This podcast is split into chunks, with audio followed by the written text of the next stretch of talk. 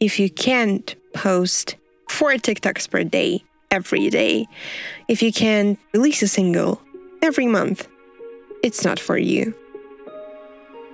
And it adds to the anxiety and fear that you are too slow.